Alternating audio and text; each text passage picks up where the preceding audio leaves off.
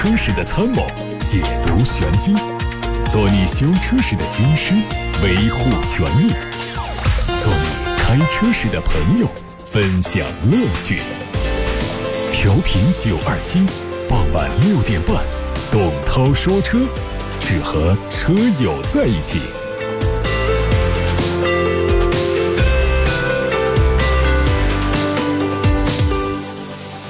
各位正在收听董涛说车，在今天节目当中呢，还会为大家带来非常重磅的一个信息分析，就是关于蔚来汽车这两天在网络上是被炒得沸沸扬扬，因为有一组媒体呢开着蔚来的 ES 八在东北做了一番测试，测试的结果呢是让人非常的意外，而且蔚来的官方呢刚刚在今天也做出了回应，所以我们在今天节目当中会比较重点的来关注。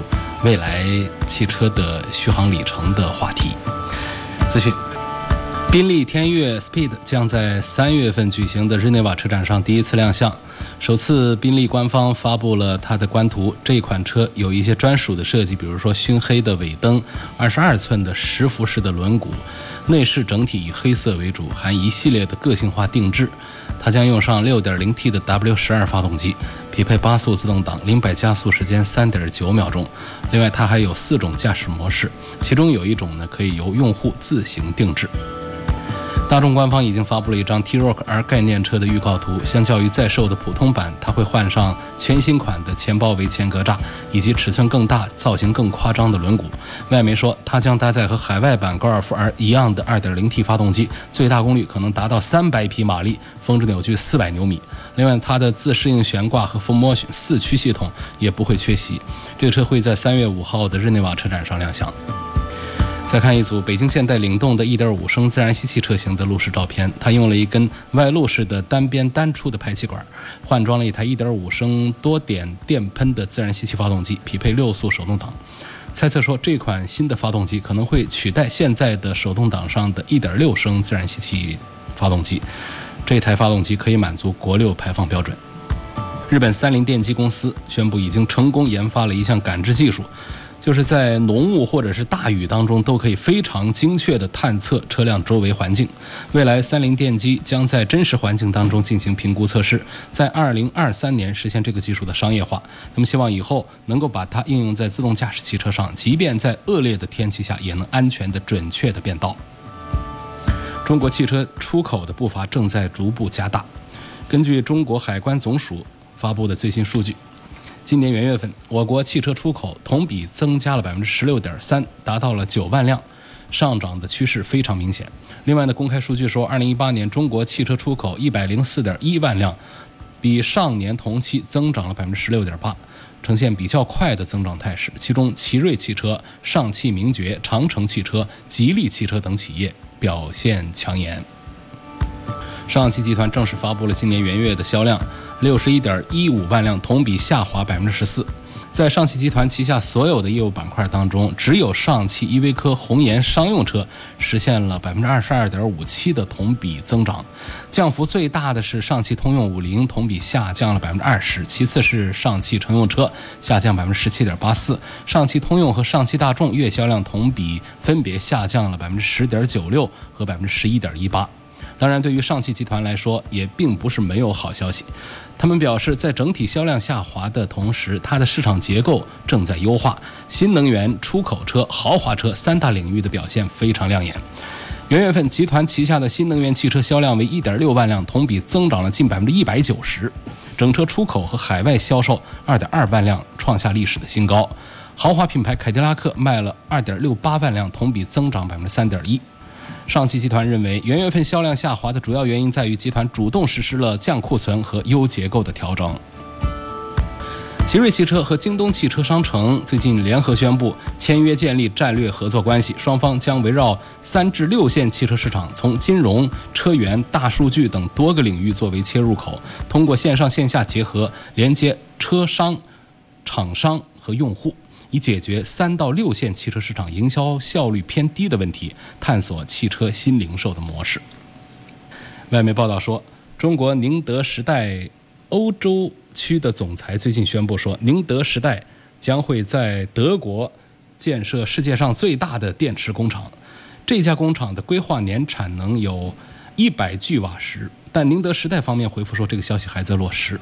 宁德时代虽然在国外市场不断的获得订单，同时占据了国内市场份额的半壁江山，但是随着竞争趋于激烈以及部分原材料的价格上涨，它的净利润是出现了下滑的。如何在行业竞争当中守住领导地位，以及如何降低成本、保持利润，对于目前的宁德时代来说，同样重要。春节期间，大家出行的频率是远远高于平常的通勤时间，电动汽车的使用情况也引起不少人的关注。根据国家电网统计的情况，该公司经营范围的二十六个省份实现电动汽车充换电量一千五百零九点九万千瓦时，较二零一八年春节同比增长了百分之一百五十四。充电量较大的省份主要分布在京津冀和长三角地区。在今天节目当中呢，我们会重点关注一个热点，关于未来汽车的，稍微关注一下汽车专业的这个网站呐、新媒体啊、自媒体啊，比如说看看董涛说车的微信公众号，就会看到这么一个标题，说未来 ES 八百公里烧四十升柴油火爆网络，官方如此回应。那你说？这不是纯电动汽车吗？怎么会烧柴油呢？是这么一回事啊。呃，有一个媒体，这个趁着现在最冷的这个时候呢，他在春节期间呢，组织了一趟这个东北之行，来验证未来官方的宣传口径，开的是未来的 ES 八。那么未来厂家方面呢，也制定了非常周全的服务计划。派了两名工作人员，开着一台柴油版的依维柯的家电车，全程作为补给，为的是给蔚来 ES 八补电。这个电量呢是从哪儿来呀？从这个依维柯车上的一台柴油发电机上来。那因为这个电动车的局限性呢，这个 ES 八呀，大概每隔一百五十公里左右就必须加一次电，路上哪有那么多的充电桩呢？于是就要跟一台发电车，就这么一个意思。那么根据车主的说法呀，柴油发电机每小时要消耗柴油二十五升左右，加上柴油依维柯自身的油耗，最终算下来呢，这个未来每行驶一百公里要消耗三十五到四十升柴油。因此，这个报道的标题就这么写的：未来 ES 八百公里烧四十升柴油。这个事儿呢，标题一出来啊，网上就炸了，单条的一。篇文章阅读量轻松的短时间蹭蹭蹭的过了十万加，啊，过了十万。那么似乎呢，从这个例子来看呢，这个环保啊、方便呐这样的关键词跟未来电动车都不沾边儿，反而付出了更多的代价。那么针对这样的一起媒体测试事件，未来及时的在今天给出了一个官方的回应。回应的发表人呢是未来。能源副总裁沈培他说：“感谢网友的深度体验和测试，我发表一点不同的观点，相信这种碰撞会引起更多人的思考。第一，如果是常年零下三十度开长途的话，我也不建议开电动汽车。第二，所谓的百公里三十五到四十升柴油，一公里一度电啥的，并不客观，有误导之嫌。”电动车的耗电和使用环境、场景、驾驶习惯等等都有关系。博主原文当中的这个用的图挺好的，六十一度电开一百八十一公里，平均时速一百零三公里，这是北方冬天常见的高速续航。我自己在零下二十度的哈尔滨到长春也是有类似的续航。春节在江苏。两到三度的情况下，两次一百一十公里到一百一十五公里时速，从雁桥到六洞两百三十一公里一次换电开道，也有能耗特别高的情况。有我熟悉的哈尔滨用户，每次行驶里程都在两到十公里以内，一天用车十几次，累计一天开个一百公里就把电全部耗光。这里很多电是耗在每次出发反复热车上的。未来在一开始就把里程计算器挂在 APP 和官网上，和实际非常一致。他说，大家可以实际看一下各种条件下的里程，只有蔚来和特斯拉等极少数厂家才放出了这种里程计算器。我们是坦诚的，而且有底气的。第三点，受电池技术的影响，单次续航和燃油车还是有差距。通过日常在家里充电、高速上换电、一键加电，我们不断的改善用户的家电体验。综合各种因素，个人更喜欢电动车。最后一点呢，他说。至于柴油车加电，这是在东北这些无桩区域的有效措施。如果一个用户一年几次去这些无桩的区域，其他时间都是在家里加充，那么全年的平均看，用柴油补电几乎是可以忽略。如果通过这种手段，让更多偶尔到无桩区域的用户消除焦虑，选择电动汽车，我认为非常环保。另外呢，如果某个区域经常需要柴油补电，我们就会在当地安装充电桩，充电车只是用于临时偶发的补电需求。蔚来汽车的能源副总裁还表示，他的观点，这个代表了我们的看法。那这里的他呢，我们目前不明确到底是指谁。说以极少数极端情况下的情况来放大和批评整个电动车的弱点，并不客观。电动车确实在严寒的环境下续航能力是有限的，这是全球全行业共同面临的挑战。但这并不能掩盖电动汽车在日常使用当中的便利性和经济性。如果是常年零下三十度开长途，我也不建议开电动汽车。这番话是来自于未来汽车的能源副总裁沈培。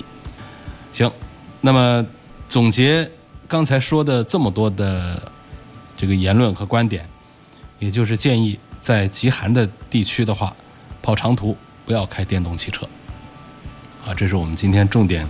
跟大家这个发布的未来 ES 八百公里烧四十升柴油的这么一个话题，那么各位听友们听到了这么一个报道，以及听到了蔚来汽车的官方的回应之后呢，对于电动汽车，尤其是对于蔚来汽车的这个续航问题，对于电动车的环保问题，啊，关于电动车的能源转化问题，有什么自己的观点，可以参与到今天接下来的节目时段当中。什么叫能源转换呢？就是我们的电动车的电是来自于大电网，大电网的电在中国绝大多数的发电呢是来自于这个能源消耗，就是烧煤啊。所以在中国地区呢，它并不是以水力和风力发电为主的，水力和风力是为辅的，主要还是这个呃烧煤。那么在这样的一种能源转化的情况下，大家就要算经济账，说我这在车上耗掉一度电，如果说从源头上讲，它到底是消耗了多少大自然的能源？它到底向大自然排放了多少碳？它是否相对于纯燃油汽车的排放以及能源消耗来说，是一种环保状态，是一种便利的状态？啊，环保和便利，这是。新能源汽车的两个关键词：环保是指能源消耗和碳的排放、污染的排放；那便利呢，就是指我们这一路上是否加油比加电更方便，还是如未来的老总李斌所说的，啊，充电加电比加油更方便。所以这一系列的观点的碰撞，希望大家可以发表自己的观点。来看网友们的留言，可有意思了啊！甘木甘木说。我个人觉得这个电动汽车的发展趋势啊，不可避免。但我觉得还是有一部分问题存在，就是刚才主持人所说的这个能源转化的问题，还有一个就是废旧电池报废处理的问题。我感觉电池这种能源呢，表面上是节能环保，呃，确实是减少了碳排放量。那么若干年之后，电池的核污染也是不可避免的。你不要千万不要随便说核污染啊。它没有核物质，它就没有核污染。那但是电池里面确实是有这个重金属的这种污染的啊。他说这些问题呢，也是车企在发展的时候要考虑的。这位朋友的这个观点里面说到了一个电动汽车的趋势不可避免。呃，其实这也是一个有争议的点了。我们汽车的发展方向在早几年呢，确实是有过一些这个一边倒的论述，说我们将来全是电动车，但是。这两年呢，实际上是有动摇的，有松动的这个观点，就是纯电动车是不是就真的是我们的将来？我们是否还有其他的能源替代的形式？事实上，在日本，包括在韩国，呃，这些比较小的国家，能源比较紧张的国家，他们比那些能源富饶的国家要更着急研究能源问题。所以，他们其实呢，已经领先于其他研究纯电动车的国家，已经早几年就开始研究，并非纯电，也非这个传统的汽油、柴油。这样的能源替代形式，并且已经是非常的成功。那么在去年呢，我们有国家领导人到日本去访问的时候呢，也参观了一些厂家的这个新能源汽车的这个平台。呃，看完之后呢，呃，舆论还有业内其实是对于这个纯电动车作为我们将来汽车的这个终极的这个发展方向呢，是有一些动摇的，就觉得应该是还有更好的这个替代的。呃，能源的方案带给大家，所以这是关于这位朋友提到的这个纯电动的问题啊，是不是呃咱们的这个将来啊，是不是代表了一切？另外一位网友的发言就比较搞笑了，他说：“刚开始啊，我还觉得选择江淮代工拉低了未来的档次，现在我觉得是未来拉低了江淮的档次。”我天哪！话说太重了啊！为什么用电就成了清洁能源了？他们不知道发电厂得烧东西发电吗？什么逻辑？还有一位朋友叫猫猫的网友说：“我就喜欢这种正面刚的，这些油都够我跑十趟东北了。”对了，我有一辆七年的途安，巨好用。归根到底啊，除了城市公交车之类的私家车，最靠谱的只要是油电混动，而且国内的电都是煤炭发电来的，风能、太阳能、水能、核能只占一小部分。这发电厂的污染得多大呀？反正没建在……啊，这后面的我不念了啊，不适合念。为什么油耗高？因为柴油机发电效率就低呀。如果电能来源于太阳能、水电、核电，那电动车是真环保；如果电能来自于火电、燃油发电，那还不如油车。啊，我看了就是，呃，留言很多，我就不一条条念了啊。大概的观点好像都差不多的吧。好，不念了，因为有一些观点已经很偏激了啊。呃，下面开始来回答大家的选车用车提问。我三十多岁，看中了奥迪 Q7、路虎发现五、奔驰 GLE，问三点零排量的最低配谁的性价比最高？从目前这三个车的形式来看呢，呃，我可能如果说不讲这个外形上的不好看的话，我觉得路虎发现五其实性价比的表现还是很不错的，啊，因为这个车的在这个越野能力方面还是。最强大，比奥迪 Q7 和奔驰的 GLE 都要强一些。那如果说从这个车型的平台技术来讲的话呢，我认为奥迪 Q7 是做的更加的优秀一些。呃，奔驰的 GLE 呢，它在2019年应该会迎来全新的换代。那么这一代的这个 GLE 呢，我觉得除了形象上，包括内饰上呢有一些过时之外，其实它的呃技术这个层面呢。在目前来讲呢，对应它的价格来说，我觉得也还是不错。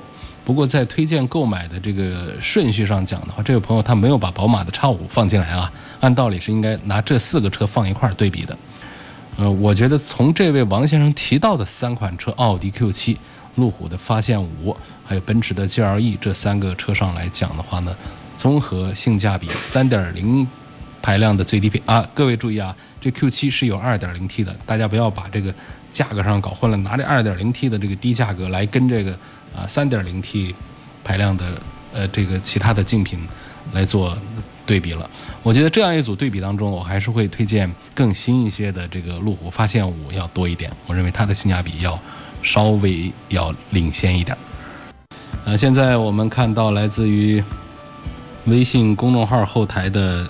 提问，有朋友说，这个特斯拉的新款 Model 3的性价比怎么样？有没有其他可以对比的车子对比一下？这款轿车目前还真的就没有可以参照的对比物。啊，Model 3是特斯拉，呃，一款入门级的轿车，四门轿车。这个车呢，价格呃定的还挺便宜，但是呢，这个车的这个制造成本呢，还是相对于前面的 S X 这些版本呢，还是有所降低的。比方说，在 S X 上引以为傲的一些新技术的应用，包括一些新材料的一些比较贵重的材料的应用呢，在 Model S 上是做了缩水，否则价格不可能拉得这么低啊。这是一点，就是一分价钱一分货。没傻子。那么还有一点呢，就是这个特斯拉 Model 3呢，它做了这么一个政策，就是电池都跟你上这个一百千瓦时的，但是呢，它通过软件给你调整成两个不同的续航里程。这一点我是呃一直不敢同意的一个做法，因为这并没有涉及到厂家的制造成本。那为什么要卖出不同的价格体系来？那纯粹属于是营销领域的东西了，我认为这是缺乏诚意的。就是说，我们如果用大电池和小电池，成本不同，所以车价不同，这个可以理解。你电池都用了一样的，长续航里程总比少续航里程好啊。短续航里程它图的是什么？所以这是我们意见不统一的地方。好，我们继续看大家的提问，来自于微信公众号后台，有位姓刘的网友啊，这是。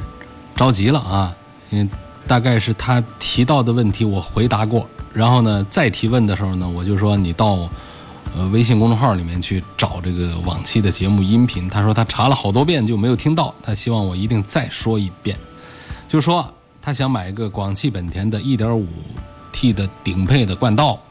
那么 4S 店说呢，呃，有关于这个烧机油啊。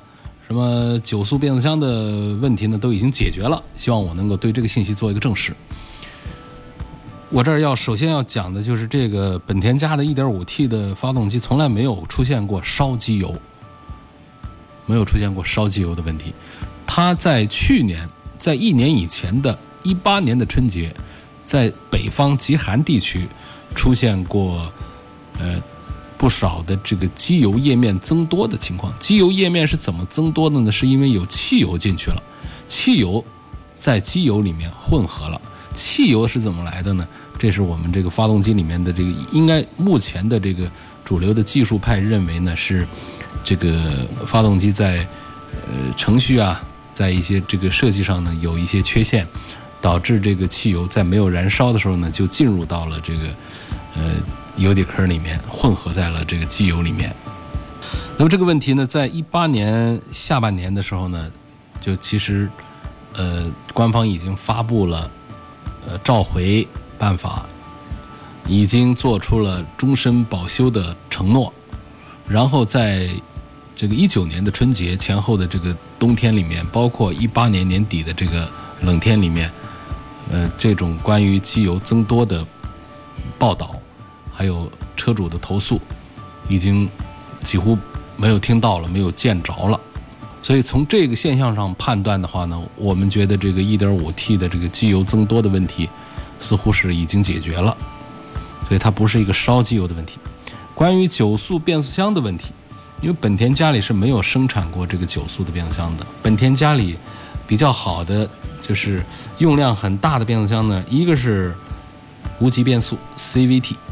然后呢，他们家呢还有一个双离合，呃，然后呢还有一个常规的五速 AT，啊，有这么几个变速箱，这都是口碑非常不错的。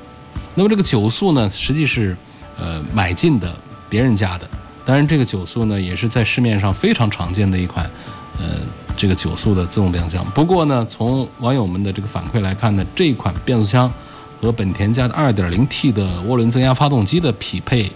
呃，使用呢效果匹配的并不是太好，就涉及到了档位数过多，以至于我们在常规的这个中低速情况下呢，很少用到这个高档位。这就是说，这个档位的齿比的分布呢，并不科学，并不实用。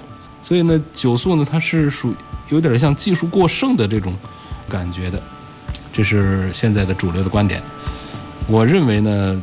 在这两个毛病上啊，一个就是 1.5T 的机油增多，第二个是九速自动变速箱的这么一个问题上，我宁可向这位朋友推荐使用 1.5T，也不向这位朋友推荐去用这个九 AT，就这两个选项。你要是选择 CVT 变速器的话，它就是 1.5T 涡轮增压的；你要是选择 2.0T 涡轮增压呢，那就得是配上九速的自动变速箱。这两个东西面前，目前我们比较明朗的能看到局面的开朗的是 1.5T，而这个 9AT 我们并没有得到更加权威的、更加正面的那些消息，所以我会向这位朋友多推荐，更多的推荐这个 1.5T 的 CVT 的版本啊！希望刘先生这次呃能够从广播里听到。这个有个朋友说。我十五万的预算，打算买一个上下班的代步车，希望从油耗和后期维护保养方面推荐一下朗逸的1.5自动风尚、速腾的1.6时尚、宝来的1.5的自动舒适这三款车，这不都一回事了吗？呃，其实这三个车，我觉得买谁都可以。这个是两个厂家生产的呃三台车，基本上呢都是用的大众的最基础的技术。最基础的这个动力，当然不算是最基础啊，下面应该是还有捷达和桑塔纳了，但其实也都差不多，都是这个小排量的这个自然吸气的小的发动机，这个我们都根本不用担心在他们身上会用什么呃这个不成熟的技术啊这样的，都是非常可靠的，只是这个动力是比较弱，但是呢作为这个价位来买，他们这都不是问题。嗯，在大众家呢，实际它的1.5升发动机呢，比这个1.6的发动机呢，在技术上还要稍微的先进一点。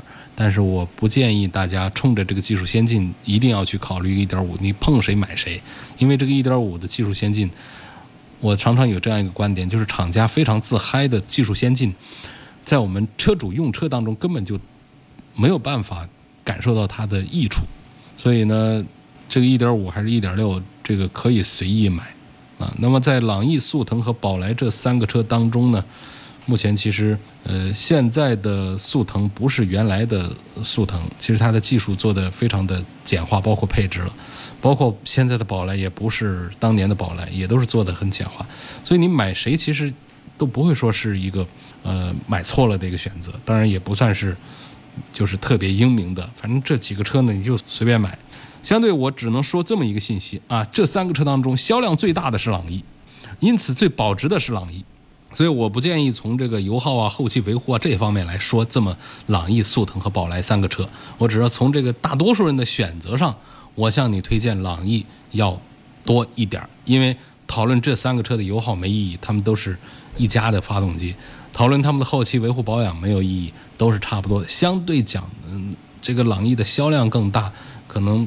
它的这个呃配件呢、维修啊各方面还便利性可能还要更好。当然，这个因为这个速腾和宝来的销量也已经非常大了，所以他们之间的差距也不至于说来影响我们做决断选哪个车。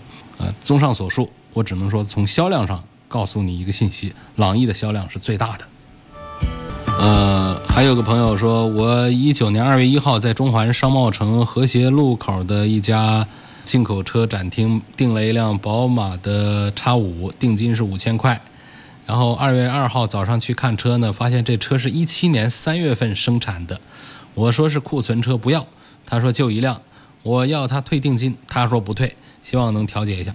这个我觉得是没有办法这个来调解了，因为你在买车的时候没有把这些条件讲清楚，就是什么月份生产日期之前的我不要。你没说，就意味着只要是新车，对方就是在履行合同。你要去退定金，你反而还说不起话。我们非常理解这个心情，就是这实际是两年前的车了。但是呢，关于库存车，它是没有国家强制标准，它连行业规范都没有，纯粹是凭良心。就是我们内心里面可能会有一个时间表，就是，呃，我常常在节目里面讲，我们的国产车在大陆地区生产的就是不需要海外运输的这种，那在半年以内。那么进口车我们把它放的再宽限，不超过一年。我常常说这样一个数字，但是呢，这只是我的一个建议数字，它一点儿这个行业标准的这个边儿都不沾。所以这种情况下，我们想想说维权的话，这真的是非常难啊！好，以后就是要注意了，在签合同的时候写清楚，我只要什么月份之前的车了。那么这个事情到底要怎么做？我觉得可能没有什么好的、更好的办法，只是协商能不能少退点定金了。好，感谢大家收听和参与每天晚上六点半到七点半中的董涛说车。错过收听可以通过董涛说车微信公众号重听，更多问题可以通过微信小程序梧桐车话来向我提问，我每天晚上都会为大家办公。